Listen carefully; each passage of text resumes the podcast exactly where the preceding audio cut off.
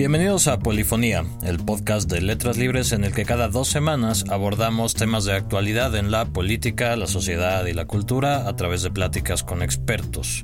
Yo soy Emilio Ribaud. En Estados Unidos viven alrededor de 11 millones de migrantes indocumentados, de los cuales cerca de la mitad son mexicanos. Una de las promesas de campaña de Donald Trump fue atacar la inmigración ilegal, y una de sus primeras acciones como presidente fue emitir una orden ejecutiva, el 25 de enero, que, entre otras medidas, ordena una aplicación más agresiva de las leyes migratorias. Esta orden se contrapone con la relativa laxitud del gobierno de Barack Obama, que en sus últimos años había enfocado sus esfuerzos en detener y deportar a los criminales condenados, a quienes representaban una amenaza de terrorismo y a quienes habían cruzado la frontera recientemente.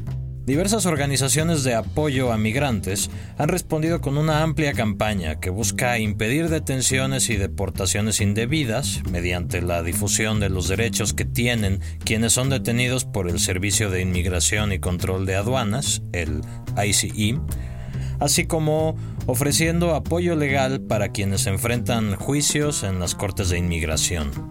El día de hoy hablamos con Yoshira Méndez, quien desde una de estas organizaciones, el Centro Legal de la Raza, con sede en Oakland, California, se dedica a ayudar a que los inmigrantes, con o sin documentos, conozcan sus derechos. Yoshira, bienvenida a este podcast, gracias por esta entrevista. Muchas gracias. Yoshira, para empezar, platícanos qué es y qué hace el Centro Legal de la Raza. Con mucho gusto. El Centro Legal de la Raza ha estado en la comunidad de Oakland desde 1969 y hemos trabajado siempre con, la comunidad, eh, la comunidad latina. Estamos haciendo diferentes ámbitos, no solo de inmigración, pero también de derechos de eh, los trabajadores y de vivienda. Pero uno de nuestros enfoques es la inmigración y hacemos diferentes tipos de casos, desde personas detenidas y también el de personas no detenidas y diferentes casos de, como por ejemplo la visa U, peticiones familiares, ciudadanía. Concretamente en la parte de, de, inmigración, bueno, sabemos que durante los últimos años del gobierno de Barack Obama, hubo una orden para que el Departamento de Seguridad Nacional, el Homeland Security, centrara sus esfuerzos en la localización y deportación sobre todo de criminales condenados, de quienes presentaban amenazas por terrorismo y quienes habían cruzado la frontera recientemente. ¿De qué forma esta posición cambió con la orden ejecutiva de Donald Trump del 25 de enero? bueno, el presidente Obama estaba deportando principalmente a aquellas personas que habían tenido o que tenían algún contacto con la policía, algún récord criminal, pero estaba dando más oportunidades para aquellas personas que estaban entrando sin documentos al país. Eh, las personas estaban siendo detenidas, si habían entrado más de una vez, pero daba la posibilidad de pelear los casos y daba la posibilidad de que las personas salieran si eran menores de edad mientras tuvieran un familiar o un padre aquí y algunos padres que venían con niños también los dejaban salir y algunas otras personas que también habían cruzado pero que tal vez ya habían cruzado anteriormente les daba la oportunidad de salir confianza. Eh, a partir de que el presidente, el nuevo presidente Trump firma las órdenes ejecutivas, va a haber muchos cambios, porque en este momento todas las personas que han cruzado la frontera y sin documentos o que tal vez entraron con visa, por ejemplo, pero se quedaron más tiempo de lo debido, eh, estas personas ahorita están en mucho más riesgo. Exactamente, ¿qué grupos de personas que no estaban en riesgo antes están en riesgo ahora? Ese es el problema que desafortunadamente eh, con las nuevas órdenes ejecutivas parece que eh, los 11 millones de personas indocumentadas que están en el país pudieran estar en riesgo. Este es uno de los grandes problemas con la orden ejecutiva, que no hay, no hay un lenguaje claro. ¿Cuáles son, eh, según la ley de Estados Unidos, los derechos de los inmigrantes? Todas las personas viviendo en los Estados Unidos, sin importar su estado legal, a su edad, tienen derechos básicos. Uno de esos derechos básicos es el derecho a permanecer callado y, um, y no responder ninguna de las preguntas de oficiales de inmigración de ICE. Desafortunadamente, solo con decir que no nacimos en el país, ellos pueden usar esa excusa para, para detener a la persona y después eh, incriminarlos de alguna manera para justificar sus acciones. También las personas tienen derecho a la privacidad y esto una vez más es bajo la cuarta y la quinta enmienda de la Constitución. Bajo la Constitución, todas las personas tenemos estos derechos. Eh, derecho a no responder ninguna pregunta y derecho a, no abrir la puerta. Y es muy importante que las personas sepan de esto, pero también lo implementen. Desafortunadamente, cuando ah, muchas personas no los implementan o por los nervios o el miedo, no los no los quieren ejercer, pero estos son derechos básicos que todos tenemos. También muy importante que las personas entiendan de que todos tienen derecho, eh, si los agentes de inmigración los llegaron a detener, ellos todos tienen el derecho de pedir hablar con un juez ah, y no nada más firmar su salida voluntaria. Esto es muy importante porque muchas veces las personas son intimidadas por los oficiales de inmigración y ah, les dicen que están firmando un documento cuando en realidad están firmando otro y ese documento puede ser, la salida voluntaria. Si una persona eh, firma la salida voluntaria, entonces ahí se termina todo proceso. Eh, la persona estaría en un avión o en un autobús de regreso a su país de origen en cuestión de horas o tal vez días. Sin embargo, hay, hay varias protecciones de la ley que, que no tienen, ¿no?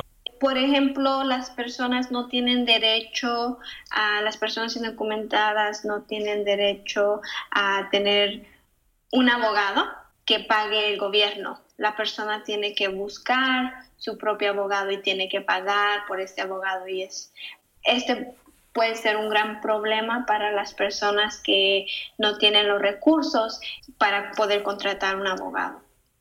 En un video que estaba difundiendo la ACLU, eh, sale este actor mexicano, Demian Bichir, dando una serie de consejos, algunos son los que ya diste. Menciona una cosa que es que si el IC se presenta en un domicilio, tiene que tener una orden de un juez. Correcto. Esta orden, ah, para que sea válida, tiene que estar, uno, firmada por un juez, dos, tener el nombre completo y correcto de la persona y también tiene que tener la fecha del día en el que ellos están presentando a la casa. Muy importante que estos tres factores los tenga la orden de arresto. Y también es muy importante saber que el 99% de las ocasiones los agentes no tienen este documento. Algunas veces lo tienen, pero está firmado por algún otro oficial del mismo departamento um, de ICE. Entonces, este documento no tiene validez. Solamente tiene validez si está firmado por un juez de inmigración.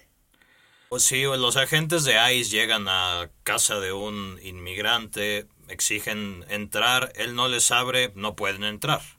Correcto. Y esto es la importancia de mantener la, puerta cerrada y asegurarnos de no abrir la puerta. Eh, también el otro problema es que muchas veces las personas empiezan a, cuando abren la puerta, empiezan a tener conversaciones con los oficiales de inmigración y es cuando ellos empiezan a um, dar información que no deberían estar dando empezamos a decir de dónde somos, cómo llegamos al país, toda esa información será usada en nuestra contra.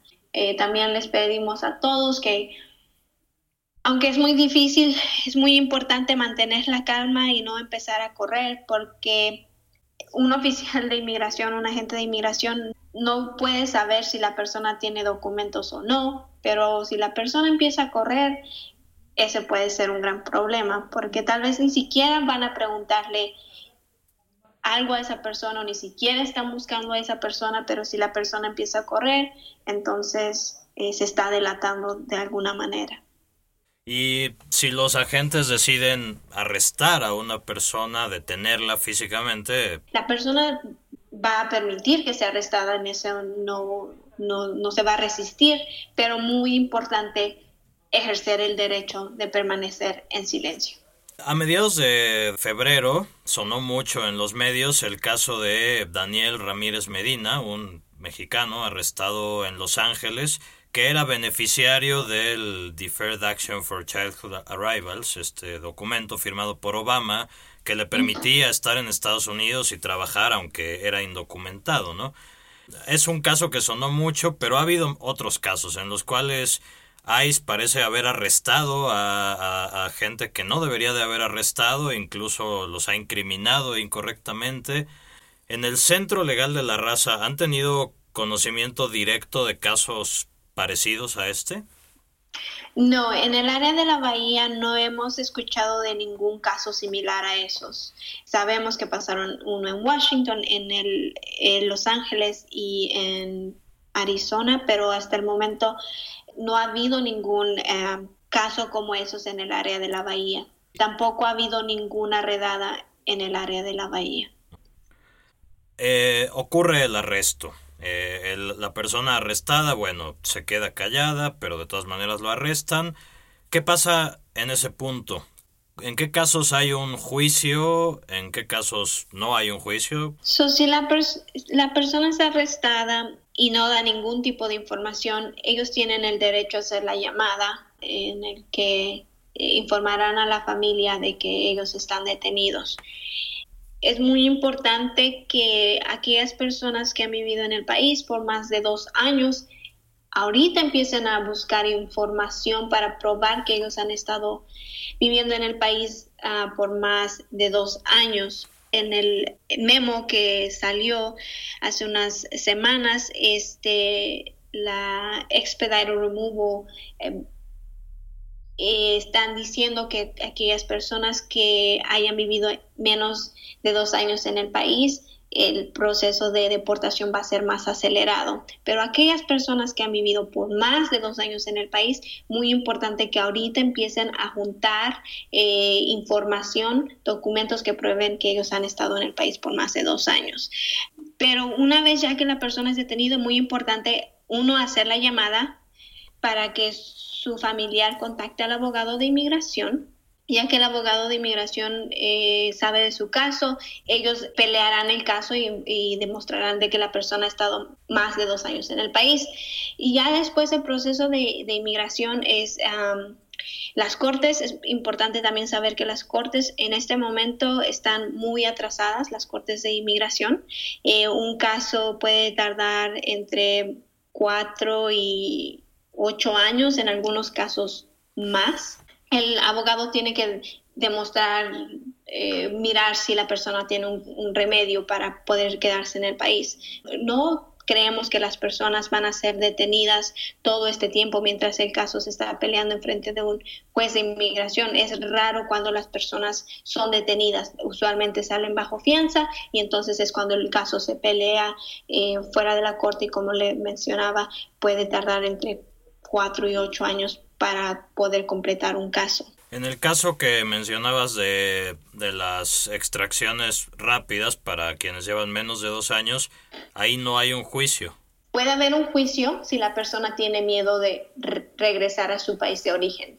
Um, y en este momento hay mucha violencia en muchos países, en México, en um, Centroamérica, hay mucha violencia. Entonces creo que la mayoría de personas tendrían miedo de regresar a su país de origen. Entonces es muy importante que pidan hablar con un juez para eh, expresar ese miedo. Se supone que si las personas tienen miedo a regresar a su país de origen no pueden ser deportadas, pero es muy importante ser, eh, decir, expresar eh, este miedo. Mencionábamos que los inmigrantes no tienen derecho a un defensor de oficio, a un defensor pagado por el gobierno.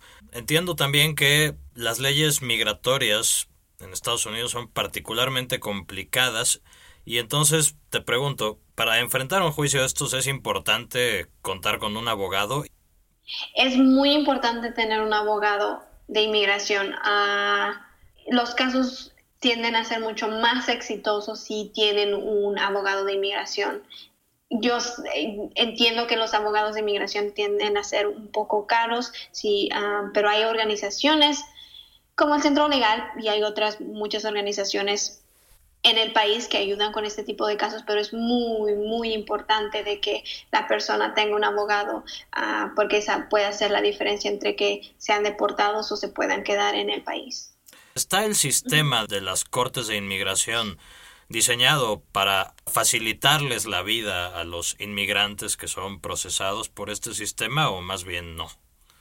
Definitivamente los jueces tienden a, saber escuchar el caso de, cada persona.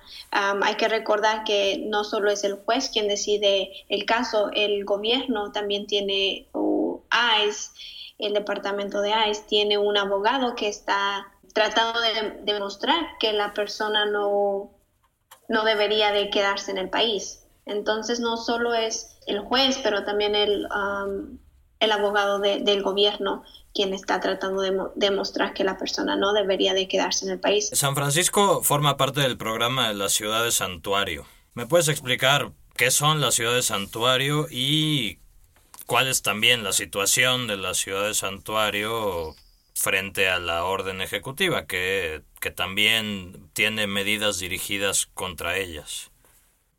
Realmente no hay una definición de lo que es una ciudad santuario, pero lo, que significa la mayoría de ciudades, Oakland también es una de ellas, es que la policía, los departamentos de policía no cooperan con ah, agentes de inmigración para detener a personas indocumentadas. En, el caso de San Francisco, ellos están ah, también tratando de ayudar con abogados, pero básicamente eso es lo que significa, que las ciudades no van a estar cooperando con los agentes de inmigración, pero también hay que estar conscientes de que aunque la ciudad sea santuario, hay otros departamentos de policía o el sheriff, el alguacil, que ellos sí pueden estar cooperando con la policía los oficiales de inmigración pueden venir a esas ciudades y hacer redadas. Es santuario nada más por el hecho de que la policía, el departamento de policía, no está cooperando con, con el departamento de inmigración, con ICE. ¿Ha cambiado la situación de la ciudad de Santuario con la orden ejecutiva? Eh, ¿hay, ¿Hay alguna acción en curso de parte de organizaciones como la suya para hacerle frente a esto? Hay definitivamente ciudades que están, eh, organizaciones que están en la batalla con esto, tratando de hacerle frente a esto y um, el, Centro Legal de la Raza está involucrado, pero la litigación o el proceso lo están haciendo organizaciones más grandes como el ACLU. El área que tú coordinas eh, se llama Know Your Rights. Difunden estos derechos que ya, ya, ya hablamos, pero Platícame un poco cómo lo hacen. En estos momentos nosotros recibimos los pedidos de las personas que quieren presentaciones y nosotros vamos a ir. La mayoría de veces los están organizando en las escuelas, también otras organizaciones que hacen otro tipo de trabajo, los sindicatos, eh, también ellos eh, nos piden que vayamos a hacer presentaciones, pero realmente eh, cualquier grupo o persona, hay algunas personas que están organizándose en su comunidad o con diferentes, en las iglesias. son básicamente donde sea que nos llaman, nos piden que asistamos a hacer una presentación es donde vamos. ¿Y una presentación consiste en...? Eh, nos aseguramos de que las personas eh, conozcan estos derechos. También en algunos casos hacemos clínicas legales donde hacemos básicamente consultas de uno en uno, eh, pero también nos aseguramos de que las personas conozcan esta información porque eh, desafortunadamente no la conocen o, tienen preguntas de qué pasa si esto, qué pasa si hay otra situación como esta, entonces nos aseguramos de contestar ese tipo de preguntas. Y una vez más, también nos aseguramos de tratar de hacer conciencia de que no solo tenemos que estar informados, pero también tenemos que estar preparados para poder usar esta información. Ah, tratamos de recordarles a las familias detalles pequeños como el memorizar el número de teléfono de alguien en caso de que haya una emergencia, porque ahora todos vamos a los contactos en nuestros celulares y realmente ya no memorizamos los números de teléfono y, y es algo que una vez más tenemos que estar tranquilos, informados y preparados.